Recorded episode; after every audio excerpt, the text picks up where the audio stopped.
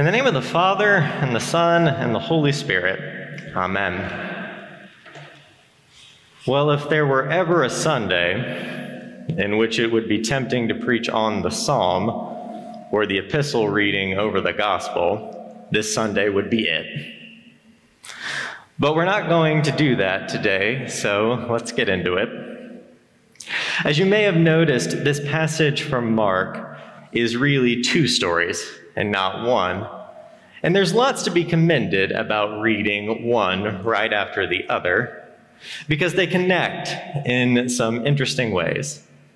That said, we'll have to get into those points of connection another time, because the first story leaves more than enough for us to consider at present. In the first seven verses of this lesson, we read one of the most famously difficult passages found in the New Testament. At the top of the scene, we are told that Jesus is making his way to somewhere within the vicinity of Tyre. And as he's making his way in that direction, he enters a house where he doesn't think anyone will notice him. But that does not happen. Instead, what does happen is that Jesus gets only a few steps inside that house before he is confronted by a woman, a Syrophoenician woman who has a problem. And that problem, simply put, is that her daughter is troubled by a demon. Now, given the picture that most of us probably have of Jesus, we might expect a certain response in a scenario such as this one.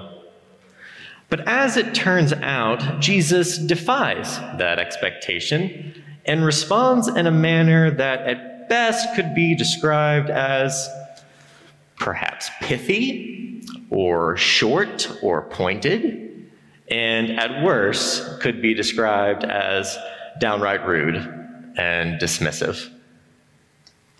But the story continues from there, and what happens next is pretty remarkable. Undeterred by Jesus' initial response, which comes in the form of a first century aphorism, it'd be like saying something like, the early bird gets the worm, or easy come, easy go. Anyways, undeterred by Jesus' initial response, the woman then takes a page from that aphorism and gets off one of the best one-liners in the entire canon of Scripture. "Sir, even the dogs under the table eat the children's crumbs," she says. Now, following this reply, this comeback, there seems to be a sort of tonal shift that occurs in the conversation between Jesus and the Syrophoenician woman.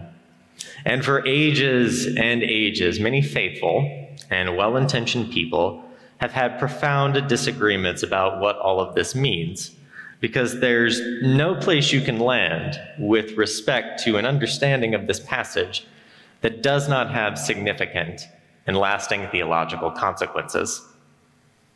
For example, there are some who, having encountered a reading of this story that paints Jesus' initial words as rude and dismissive, will attempt to find any number of ways to walk that back.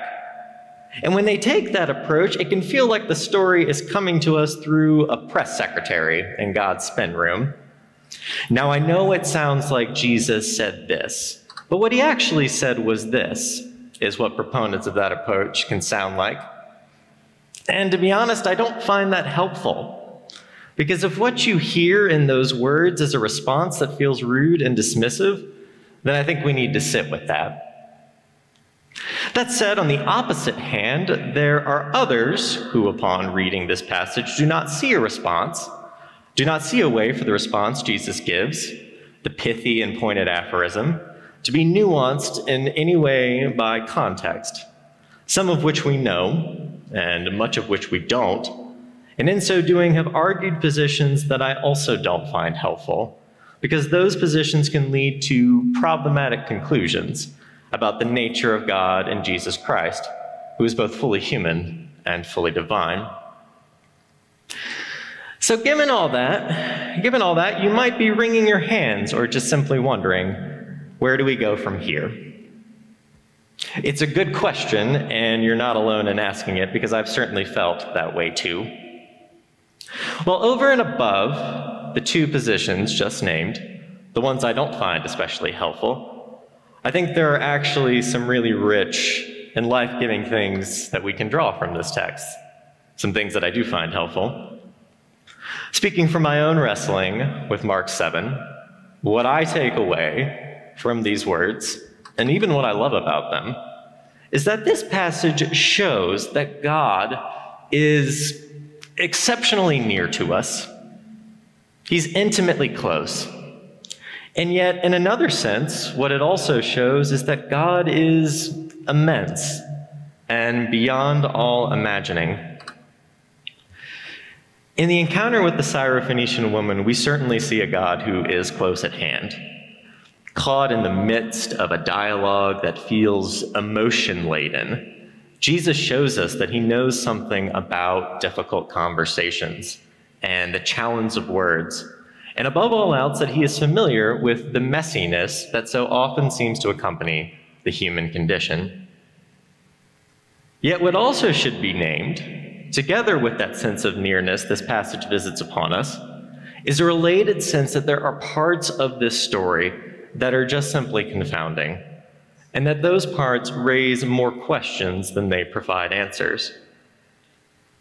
But that said, I think there is wisdom in knowing that as people made in the image of God, that we know only in part, and that whether we should find ourselves in the midst of profound beauty or profound difficulty and challenge, every life includes moments when the only appropriate response is to simply fall silent, because trying to provide an explanation or offer an answer where there isn't one could only offend.